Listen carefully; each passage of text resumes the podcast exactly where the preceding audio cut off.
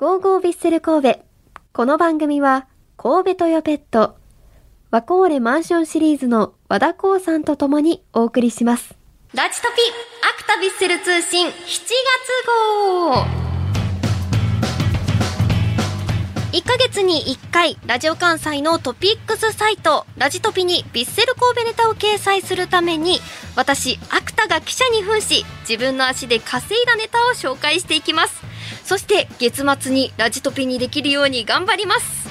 さあ、今日私が紹介するネタはこちら、ビッセルの新戦力を紹介します。さあ、ということでね、鹿島アントラーズ戦でも、出てきました2人の選手を紹介していきたいと思います。まずは飯野七星選手ですね。新潟県出身の25歳です。意外とっていうかめっちゃ若いですね。私と同い年ぐらいですねって言っても私より2つぐらい下なんですけど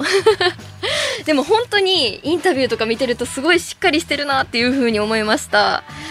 この飯野七星選手、ちょっとこれ私はヴィッセルの YouTube で見た情報なんですけれども、お名前七瀬ではなく七瀬井っていう名前なんですよね。これはですね、おじいちゃんがつけてくれた名前だそうです。で、七福神っ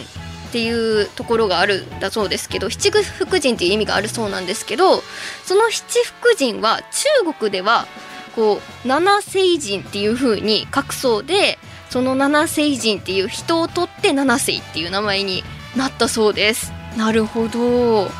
ちゃんと言いつけないとダメですね。忘れないようにします。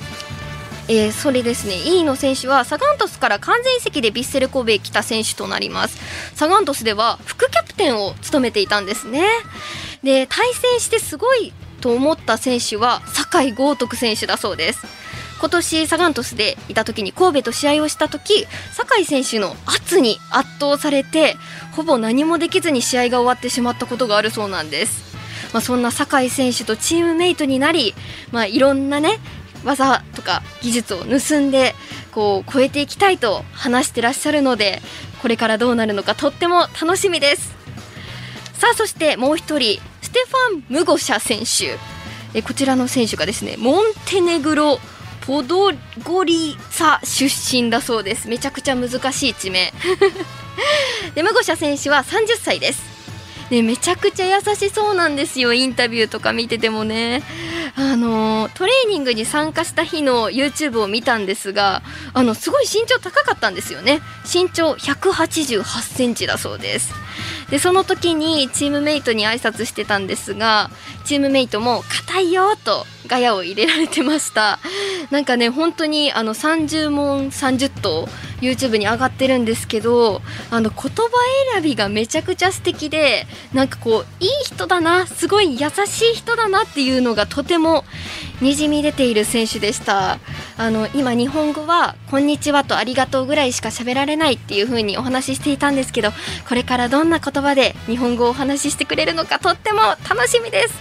ということでね、飯野選手とステファン・ムゴシャ選手、ちょっとすごい薄い情報しか私持ってないので、皆さんぜひもっとこういうところあるよ、こういうところ知ってるよっていうところあればぜひ教えていただきたいなと思います。そしてもう一つございます。今日7月18日は小林祐希選手のお誕生日です。22歳、めちゃくちゃ若いですね。22歳ですよ。22歳やったんや。そこが一番驚きです。おめでとうございます。昨年ね、インスタグラムの方の動画で今年の目標は彼女が欲しいっていう風にお話ししていたんですけど、そのあたりはどうなんでしょうか、気になりますということで、以上アクタビッセル通信7月号でした。